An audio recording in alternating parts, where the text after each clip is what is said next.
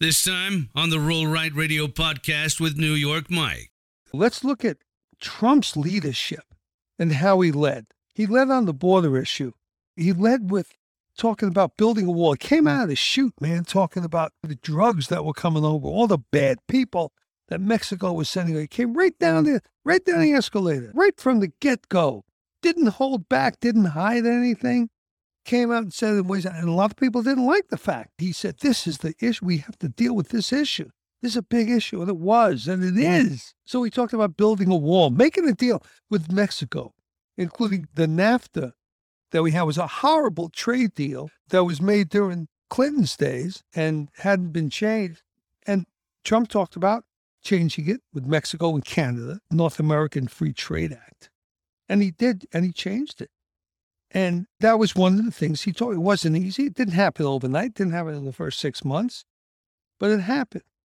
He made it difficult for the cartels. The cartels, they are reaping so much of the benefits of what's going on today. He made it difficult. He took away their edge and their advantage. He took it away from the drug dealers, made life difficult. Human traffickers. He rounded up MS 13 gang members thousands of them. And when it was visible, he didn't hide it. You didn't not hear about it. You don't hear anything about that today. He also brought these issues to the forefront, talked about them.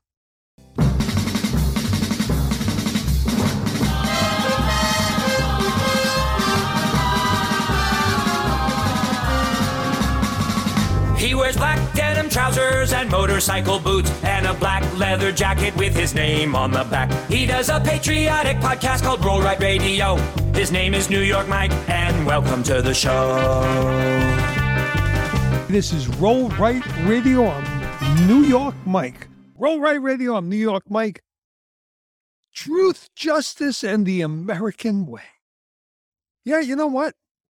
If Superman gave it up, hey, I'll take it. Now they're saying something else. It's truth, justice, and the American way has been under fire by, I don't know, Disney, DC Comics. They've been pushing them for years. I bet you 10 years ago, I remember them saying, oh, you can't say that. And, Well, cancel culture finally got the American way canceled. it ain't canceled, baby. There's no way. Truth, justice, and the American way. I got to tell you, man, that's it. Superman don't want it anymore.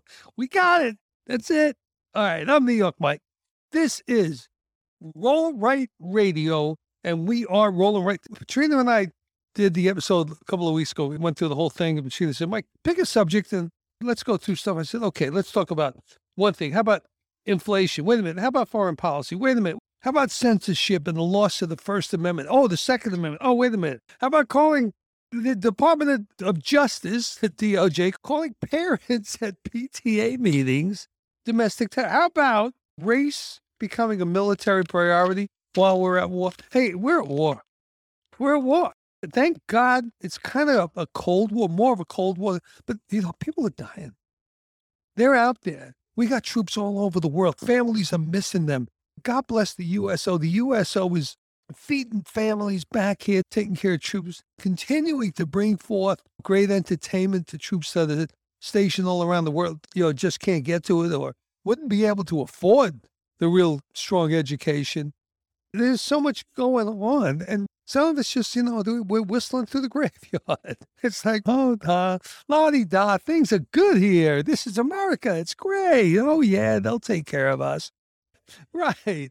Well, we used to have a a sign in, in the Air Force, you know, you sleep well at night, you know, we're here, we're protecting you. And then there's the average American person, family sleeping well, which is great. I mean, that's the goal. That's what we want. I have so many friends that didn't serve and they feel bad. I said, don't feel badly. We did it because we love you. So right now it's less than half of one, like I think it's 0.049% of the population currently served. It's ridiculous, but it, it is what it is. And I don't know which way it's going. I've always been a proponent of a draft because I think we need the people out there. It's a huge cultural thing. It's more than just military. We should all be prepared. The more Americans who are prepared, And I think the reserves going through a six month training period and then ongoing every whatever the schedule is, a weekend here, a weekend there, and then, you know, a couple of weeks during the. I mean, this keeps a much broader base of Americans of every stripe. That's a pun intended, every stripe, but I'm talking every color, race, creed, everybody from any place. If you're American, serve. And I don't think there's anything wrong with that. Not, we don't need, you know, every American. I don't mean it that way. I mean, just give more people an opportunity. That's all. And I think it'd be great. But there were other things. And so we went through this list. Abortion is a big thing because it's the underlying current behind the massive wave that politics is. It really is. And then we talked about religion, the economy, COVID, we talked about, and then we came to leadership. If you're going to pick one topic, you got to pick mm-hmm. leadership. We went through it. And then with the next podcast, the underlying subject was leadership again. And I got to tell you something. I don't think it's going to be the underlying subject of every one of our podcasts. Truth, justice, and the American way. Yeah, leadership great leadership. It was like Alexander the Great said he'd rather fight an army of lions led by a sheep than an army of sheep led by a lion. That was one of the great statements about leadership. I don't think it's underrated. I think it's underappreciated. I don't think enough people realize how important leadership is. Leadership doesn't mean the president, doesn't mean the generals. We should have people in those positions who are great leaders, but leadership is everywhere. It's the kid in the classroom who steps up and, you know, volunteers to do whatever. It's the local parents that go to the PTA meetings and step up and speak up and do what they need to do. It's evident in everything we do. And I think it's important. Today, I want to talk about the leadership that was provided by Trump compared to the leadership that we're getting from Biden I don't care if you don't like Trump. A lot of people didn't like Trump. A lot of people, you know, were offended by Trump. We had Trump haters everywhere. I get it. But you know what? If you're a great leader, you know that there's going to be people that you're going to offend people. If you're not afraid to step up and say what you think and say what's on your mind and, and say, this is what we're going to do, this is where we're going to go. This is my agenda. This is where I'm leading us to. Don't, don't sugarcoat it. Don't put it under wraps and sneak it through. I remember I was talking to Keith Wandell, who used to be a, the CEO of Harley Davidson Corporation. We were talking, and he said to me, Mike, I don't back up to the pay window. Yeah, I get what's coming to me proudly. I worked for it. I earned it. And he didn't. You talk about leadership. And boy, controversial. Yep.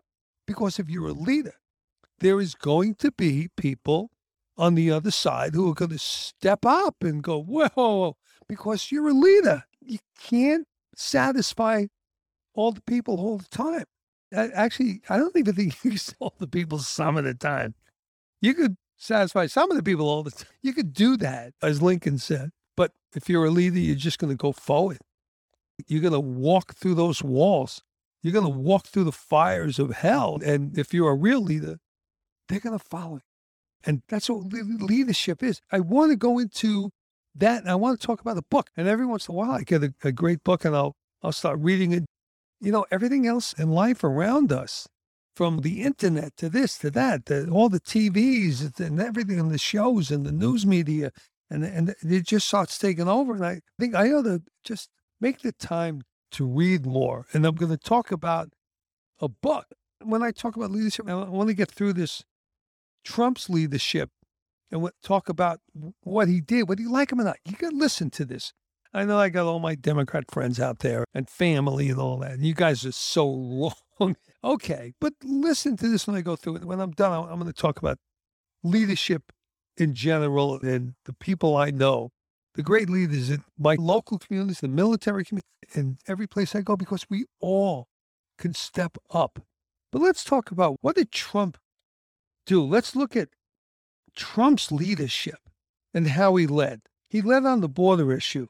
He led with talking about building a wall. He came mm. out of the chute, man, talking about the drugs that were coming over, all the bad people. that Mexico was sending. He came right down the right down the escalator, right from the get go. Didn't hold back, didn't hide anything. Came out and said it was, and a lot of people didn't like the fact. He said, "This is the issue. We have to deal with this issue.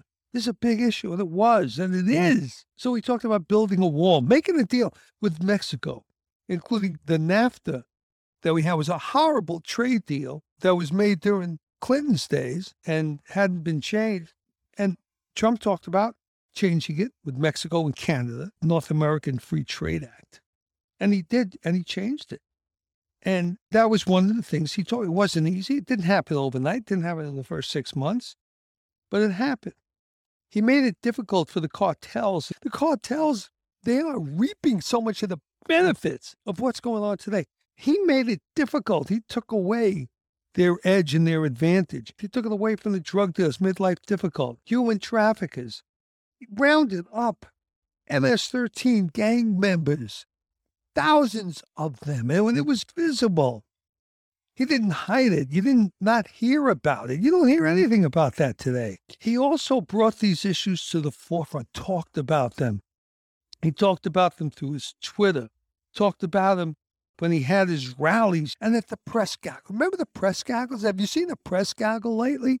Oh, what's a press gaggle? It's when, you know, the president is going, somebody's just leaving the White House, walking to the helicopter, and all of a sudden the press is all around.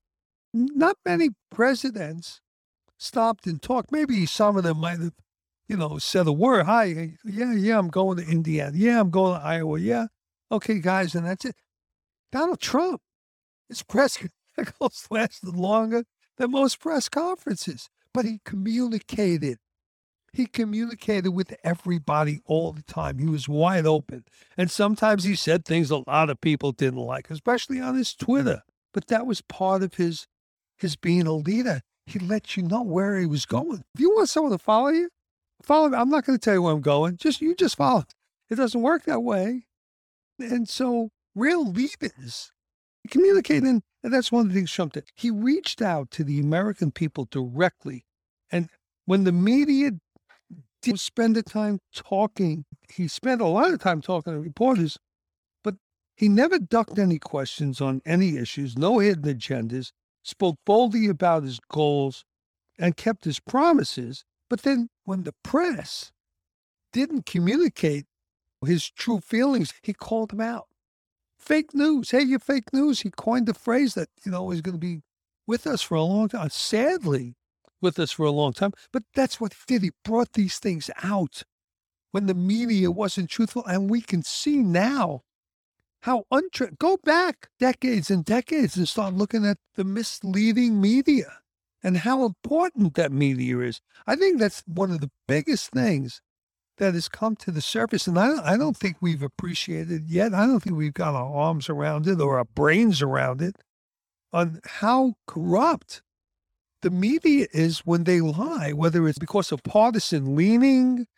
or just because they vehemently may disagree or not like somebody or their agenda who's in charge. It doesn't have to be the president. Look what they're doing with Zuckerberg. Look what they're doing covering up and canceling. This is what they do. And it's wrong. The media, we need to have, the media is so important. The First Amendment, that's why it's the First Amendment, because it has to stand out. Freedom of speech should give the media the license to say whatever they have to say to find the truth, justice, and the American way. There it goes. Truth is first. And when the media is not truthful, when they're not objective, it hurts us all. And I think Trump brought this out in a big way. Trump reached out to the American people and said, hey, this isn't what I said. That's fake news. This is what I said. This is what I meant. And these are our goals. And this is what we're going to. And he kept his promises. And he didn't keep them secret, he kept them. He often had members of Congress, both Congress, both Republican and, and Democrat, at the White House negotiating face to face. Nothing deceptive. His speeches were epic. Whether at the UN, at foreign countries, or on national TV, they were epic. Think about the State of the Union with Nancy Pelosi ripping it up making faces, rolling her eyes. Bah, bah, bah. He told the truth. He talked about where we are, what the state of the nation is, and where he wants to go, and what his goals are. She didn't like it and ripped it up. Well, there's that leadership for you. yeah. He constantly praised our military first responses. He fought like crazy for a strong defense. He did all of this while under constant attack and never let anyone see him sweat. Russiagate, FISA lies. Think about what that means. Using the Democrat opposition research, right? The Steele dossier to justify the Mueller report. Two years, $40 million, maybe more, over 18 motivated lawyers and FBI agents to constantly attack him, constantly. First two years of his presidency, boom, boom, every day. Two groundless impeachments.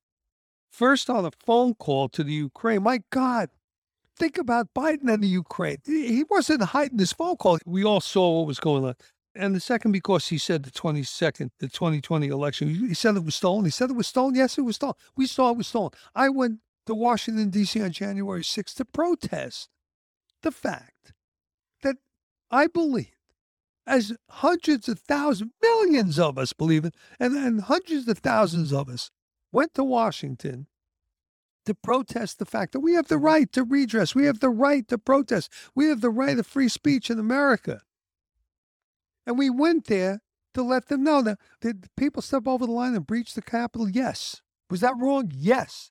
Should some people pay the price? The guilty ones should, not the ones who just walked into the Capitol because the doors were open and the Capitol Police didn't stop it. They put up no perimeters. And I can tell you, I got friends of mine who were retired cops that could vouch that they were there.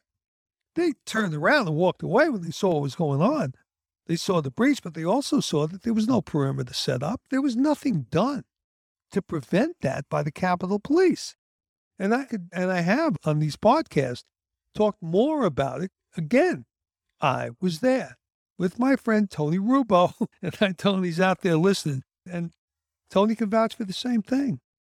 But nonetheless, with everything going on, with all this pressure, with all the stress that he had to be under. His kids were under fire like never before. And the constant barrage of the FBI and everybody going after Don Trump Jr. and bringing him in because he had a meeting with a Russian lawyer in the Trump Tower in New York City, a 10, 15, 20 minute meeting, which he walked out of when he found out that she was there under false pretenses. Come on. We've all seen this so much. Why are we even seeing this stuff they're throwing in our face? Nonetheless, he got his legislation passed, the tax reduction, the military buildup. He built ships and airplanes like the F 35s. He established the Space Force, held off the Chinese, North Koreans. ISIS had come back under Obama Biden. Remember? People forget because Trump came in and just wiped them off like slapping a fly off your face. Boom. Hey, get out of here.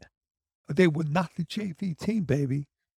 ISIS was a badass organization, but not close to something that we should have ever thought that, oh my God, Trump used the military. He led them, he inspired them to do their job, and he let them do their job. He let their leaders lead. He defeated ISIS. People look back and don't even recognize that there was an ISIS there, that they had a, a big impact and a, and a big high profile. Defeated them. Remember the trade deals that he got? It wasn't just NAFTA that he got. He got these great trade deals throughout the world that benefited the United States. The United States unemployment was at a record low for everybody men, women, blacks, whites, Hispanics. Thing after thing he did. This leadership. The government mandating minimum wages. Yeah, there's always been a minimum wage, but they didn't use that as a tool to raise wages. He didn't have to. He brought American business back to America. American business had run away around the world, and especially to China. And he brought them back by lowering taxes, bringing them in from China, from Mexico, from South America, from all over the world. He brought them back. He made peace between Israel and their Arab adversaries. Four major Arab nations made peace and trade agreements with the state of Israel because of Donald Trump. He kept Iran at bay, kept us out of bad deals like the Paris climate deal. He recognized Jerusalem as the capital of Israel and the Golan Heights as Israeli territory. It, it, he did so much. This is leadership. You don't like him? I get it. Don't like him. But don't tell me you don't like his policies. Don't tell me you like the you don't like the results of bringing industry back to America and, and keeping the Chinese at bay. You didn't hear about the Chinese having hypersonic weapons when Trump was in office. You didn't hear about them rattling their sabers over Taiwan every day. When I say rattling sabers, I'm talking about hundreds of military aircraft invading Taiwan's space every day. He took on the tech giants and lost while capturing the hearts and minds of over 75 million Americans who voted for him in 2020, despite the overwhelming attacks and help to his adversaries by Hollywood, the media, the huge tech giants from Silicon Valley. And now we find that Mark Zuckerberg, the king of the tech giants, spent over $400 million doing illicit, if not illegal things during the voting process in 2020. The book Rigged is the one that spells it out. I've got to get it after I read my friend's book. When COVID hit, he called out the country where it started and called out what was going on. That's China. But he, he rallied our country with daily TV briefings. He put Vice President Pence in charge, and Pence did a job. Pence is a good guy. Look, it's controversial what he should have done on January 6th. He went in there and protested this election that was clearly rigged, but maybe it wasn't as clear to everybody. Read the book, Rigged. It'll be a lot clearer. So I think these things are going to all come to the surface. You know, we're going to have great leadership again. We don't have it now, and I'm going to talk about that in a minute. Trump supported every governor, Republican and Democrat, with ventilators, personal protective equipment, PPE, built hospitals, the Javits Center, and medical ships. He praised the governors like Cuomo when they did the right thing, and then they turned around and stabbed him in the back. So he just went on to fast track a vaccine. That's what he did. You know, bad mouthing him, stabbing in the back. He didn't get up there and protest and this and that. He took it and then he went about his business fast tracking a vaccine. Operation Warp Speed defied all the odds. The naysayers claiming it would take three to five years. He got rid of red tape and provided the leadership needed to accomplish this. Provided the leadership. Today, the vaccine is credited with the decline of COVID deaths, but no such credit is given to Donald Trump. I would be calling it the Trump vaccine all day long. And he didn't have to mandate vaccines, mandate mix. No, he didn't. He didn't have to do that. And while the vaccine was being created, Trump kept leading, trying to open the economy. And, and if you remember, he said, we're going to open up by Easter Sunday of 2020.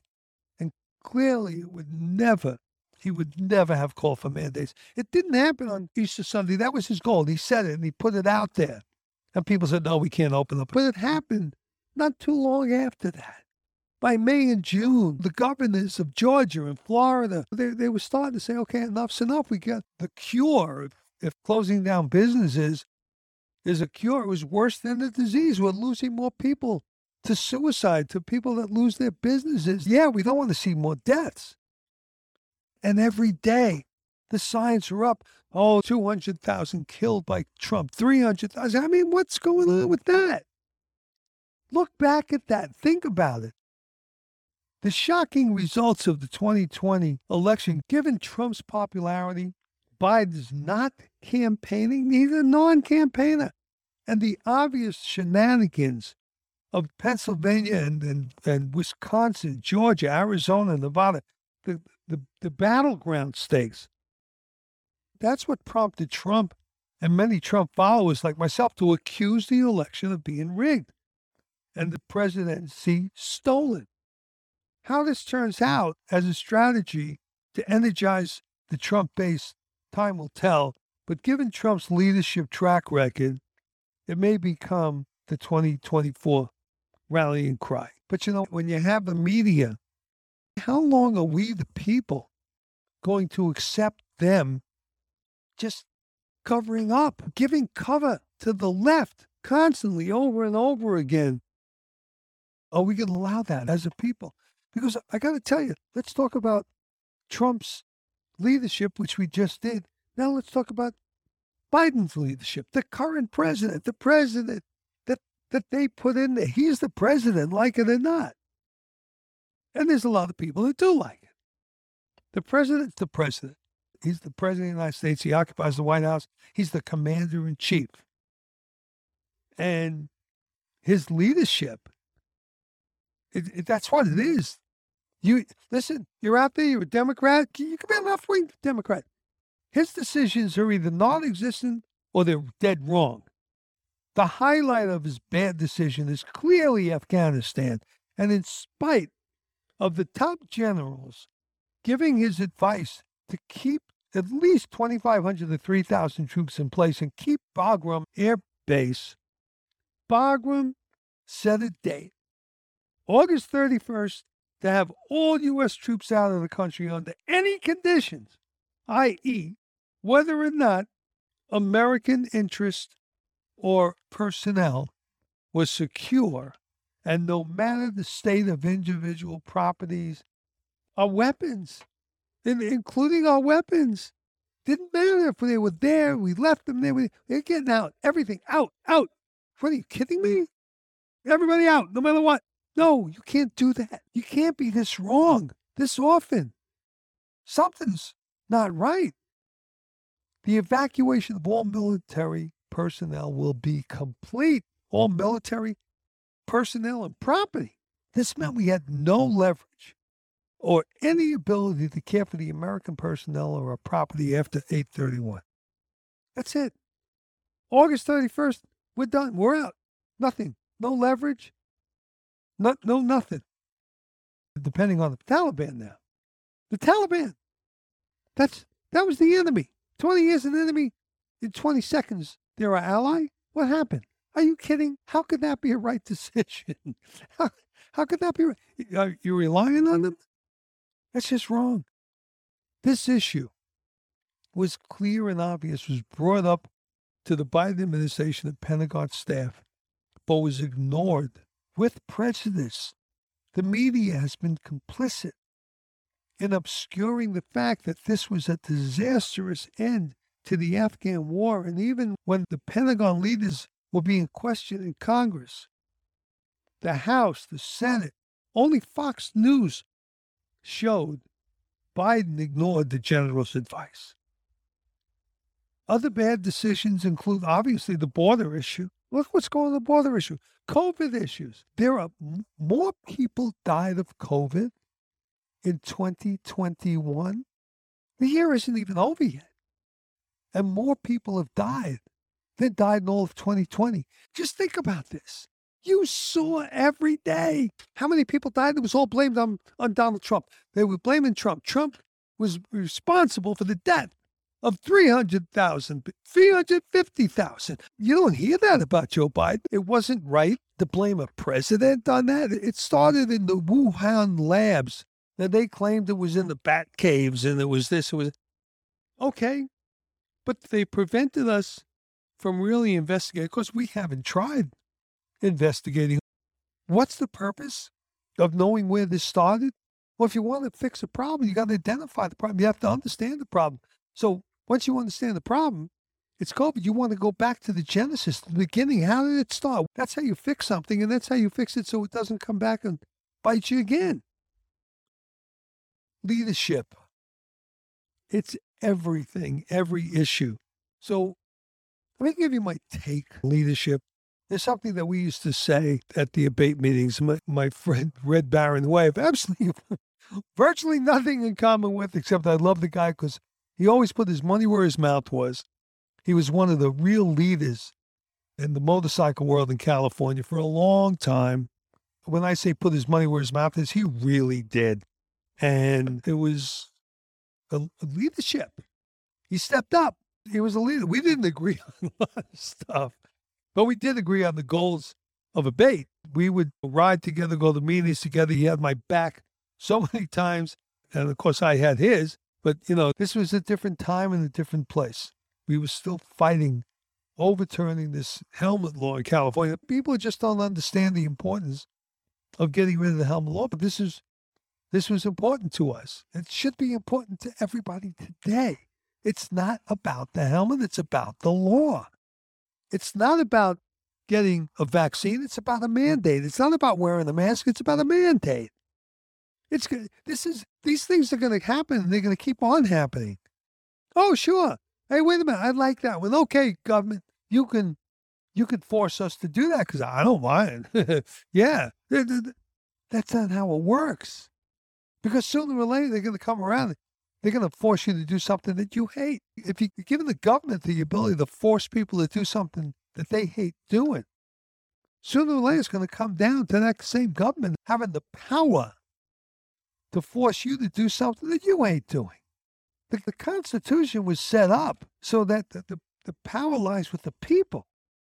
And what Red Baron and I used to say was when the people lead, leaders will follow. When people lead, and this is so important, and you see it today like we've never seen it before. When you turn on your TV and you see the people at the PTA meetings, at the school board meetings, See the parents. All of a sudden, mostly because of COVID, they got to see what their kids were learning and what was going on in school. And they said enough. And the only way to change it was they stepped up, and that's what happened. The people started leading. And this, if if nothing else comes out of COVID, but this may almost make it worthwhile. I said almost. All those deaths, man, that's hard to justify at all, no matter what. But we need to understand, this country needs to understand we need to take this country back, not just by electing people, but by getting involved in the elections, by getting involved in making sure the elections are safe, by getting involved. And I'm talking about leadership at the localist level. When we talk about PTA meetings and school board meetings and stepping up, that's local. All politics is local. That's what politics is. It's so local, it comes down to that individual person deciding they're going to go out and vote. Boom. That's politics. That's how local it is. One vote, one person, one vote. I want to talk about the leadership of some friends of mine. And I think I have talked about this before, but they just put it out there again. My friend Jay Redman, one of my favorite people on earth, does so much for the military, so much to talk about overcoming every obstacle in life. He talks about leadership all the time. I'm going to get Jay Redman on on this podcast one day because he's someone that everyone should listen to. I've introduced him on several occasions at events and speaking engagements, and I always introduce him and a lot of Navy SEALs write books. But think about that. What does it take to write a book? I've been thinking about writing a book most of my life, and I never have. I'm so lazy. Here's Jay Redman wrote the book Trident, and then he wrote the book Overcome, and I think he's on third book, and he goes and he speaks. But you know what? There are at least five retired Navy SEALs right now running for Congress. That includes Ryan Zinke, who was the uh, head of the BLM. It includes uh, Greitens, Eric Greitens, who used to be the governor of Missouri, and, and three other Navy SEALs who are running for Congress. Then, of course, you got Dan Crenshaw, who's in. Think about the leadership. What inspired these kind of people to step up to become SEALs, go through that training, and come out the other side with a trident pin to their chest. What created that kind of a leader? And what this 20 years of service to 20 plus years of service, and then they're going to step up again? These aren't people who are lawyers trying to bring rain into their law firms. That's what a lot of these guys are. Let's face it. Go to Congress. How many lawyers are there? Take a look at their law firms. How much money, how many clients, how much business do they generate back in their law firm because they got involved in politics locally, the state assemblies and, and senates. Here are guys not motivated by greed, unquestionable patriotism at the highest level. Remember, we need more men and women who've served. That's why I continually talk about Tulsi Gabbard. Not that I'd ever vote for her, for every, but I respect her. And there's got to be leadership on both sides. I can't always just go, oh, Republic. You can't do that. You got to look at the other side. The other side's there whether you, you, you want to look at it or not. But I want to talk about truth, justice, and the American way. Think about that. Think about that in your life when you wake up in the morning. What's your goal today? How about truth, justice, and the American way? I'm going to fight for, for success. I'm going to fight for capitalism. I'm, I'm to I'm to get out there, go to work, and do my job better than anybody else could do that job. Somehow, some way, that's going to bring me greatest success. Yeah, I'm going to have some bad leaders. I'm going to have bosses who are jerks and assholes. I'm going to have I'm going to have to overcome all these things, but that's what I'm going to do because that's the American way. Fighting, breaking down the walls, the obstacles. That's it. That's the American way. If I have to look back on leaving New York, there's not much I could look back on and regret. and the last 20 something years here in California, owning San Diego Harley Davidson, doing everything I did, my God, I wouldn't trade that for anything. No, don't get me wrong. But there was one thing about New York that I truly miss. And there, there are some people, those quintessential New Yorkers, the real, I, I want to say tough guys, men, women, people that would just live under those circumstances and fight it out. The ones that knew how to win, no matter what, there weren't many of them. But one that stands out was my friend Richard Ader. Richie Ader, who was the head of real estate for a big Wall Street firm that was doing sale leasebacks when you had no way of raising money in the 80s under Jimmy Carter. No way. Nobody could deal with, with the effects of a 20, 21, 21% interest rate and everything that's going on in the country. And of course, everybody was taxed way beyond anything reasonable. So there was a huge underground economy. And a lot of the real estate, I don't know if the word most is appropriate, but there was a lot more real estate developed around this country. Major shopping centers, offices, complexes, everything that were built on tax sheltered deals. And some of the ways of making those deals uh, were buying, selling your building, and leasing it back. Now, I'm not going to go into a whole detailed explanation of what that is, but Richie Ader was like the king of that. And he was a young guy. I mean, we were both like around 30. And Richie was a great basketball player at the University of Vermont. He's in their Hall of Fame. I could read a lot about Richie Ader and talk about, but hopefully I'm going to have him on the podcast at some point. But he wrote a book and it's, it's called How to Rally. And rally, because when I met him, we were playing tennis, and Richie was like, you know, what a great tennis player. Let me just talk about Richie. He's, he was the founder of Realty Advisors in '89. Has been in the corporate real estate net lease industry since '68.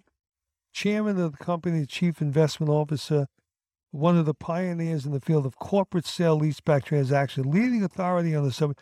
I mean, I'll, I'll get all this in when whenever he comes on, but you know, just a, a very sharp dude, man, about the best that they get. And you, you when you talk about the will to win, playing against him in tennis, and he was one of the guys that helped teach me how to play this game. And he played at the highest level. We're talking about playing with Patrick McEnroe and, and all these people, Ivan Lendl. That was Richie, big sir, big guy that had all that going for him. But you felt on the other side of the net when you played against Richie Ader was his will to win. It was hard to break through that. And he wrote this book. It's called How to Rally because he's a guy who's rallied his whole life. And you know, I, it didn't even seem to me. I mean, Richie always seemed like he was always at the top. And then he said to me the other day, he says, "Yeah, you got to get my, uh, you got to get my book, How to Rally." I said, "Really?" And then he starts telling me what he's been through the last couple of years. I haven't seen him in years and years. He's been through hell. You know, he's been through heart issues and health issues and this issues and that issues. But he always rallied. He did it in such a way when he was talking to me And I realized, oh, wow, yeah, you're right. This fell apart. That fell apart. We had all these things happen. And I never saw this guy sweat. I just saw him move forward with the will to win. And now he's written a book, How to mm-hmm. Rally. And I'm going to buy that book. I, I already pre ordered it, by the way, on Amazon.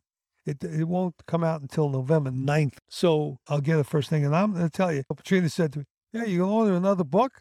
How many books do you have that you haven't read? Yeah, I know. I got a bad habit. I read through a book about maybe, I don't know how many pages, and I lose interest. I'm going to read this book, guarantee you, How to Rally by Richard Ader. If you want to read, I'm telling you, I don't even have to read it to know it's going to be a great book.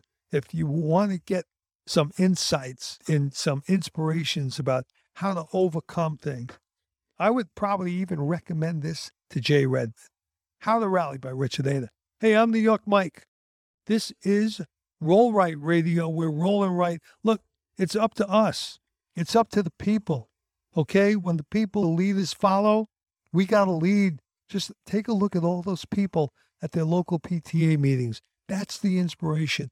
Those are the people we need to inspire everyone, every leader out there, everyone who's thinking of running for office or supporting someone running for office. We need to get behind what's going to save America from this the onslaught of communism, the, the complacency, this media that's covering up everything wrong and hiding most things that are good. We got to fix it. And it's up to us, the individual human being, the American citizen. We have the power to do that. We can do it. And you know what? Keep listening to Roll Right Radio. Subscribe to Roll Right Radio. Tell your friends to subscribe to Roll Right Radio. We love that you're out there. Roll Right Radio. We'll be rolling back. Thanks for listening. Thanks for listening to the Roll Right Radio podcast. Listen, follow, and subscribe on Apple Podcasts, Spotify, or wherever you listen to podcasts.